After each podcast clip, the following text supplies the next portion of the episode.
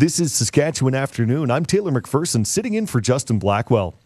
Business commentator Paul Martin sat down with me earlier this morning to discuss the Saskatchewan economy and explain why he feels interest rates may actually need to be hiked yet again. Last week, the Bank of Canada held the key interest rate steady at 4.5%. That followed eight consecutive rate hikes, but the central bank left the door open for further increases. Do you think that's a door they're going to have to walk through, Paul?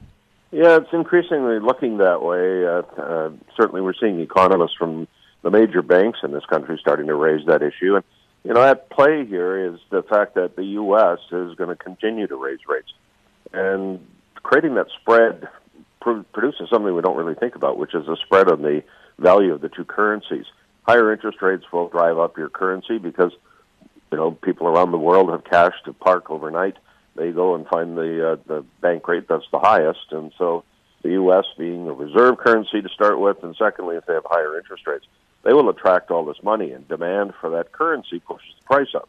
So why do we care? Well, it really probably ties into that other story from last week, which is the grocery store thing.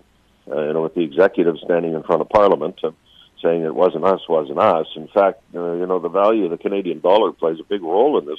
We effectively import inflation when our dollar goes down. So uh, because our interest rates didn't move up, the Canadian dollar softened. And then that means when we import food from, say, California, Arizona, it's more expensive because we're paying with you know less valuable dollars. So we're importing inflation that pushes the price of food higher, and you get this kind of cycle of higher rates, higher uh, you know higher food costs, higher inflation, and then because you have higher inflation, you got to raise your interest rates to tamp it down, and yada yada on you go. And I think that's the result is clearly what the economists are saying is that Bank of Canada did take a pause. They're taking a look. Uh, we saw the job numbers from uh, from February. They were you know not bad, not outstanding, but not bad. And that the Canadian economy still has some resilience, and inflation has not been tamed. And at the risk of importing inflation, we're probably going to have to raise the rates again.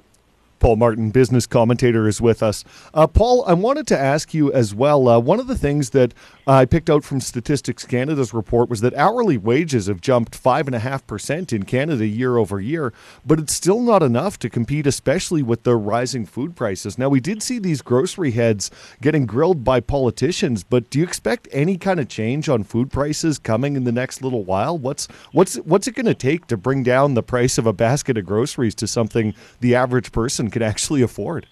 Yeah, there's a lot of uh, factors at play here. One is red tape, and uh, but you know the big one is seasonality. Uh, probably what bring down the, the uh, price of groceries faster than anything is us getting our field crops going.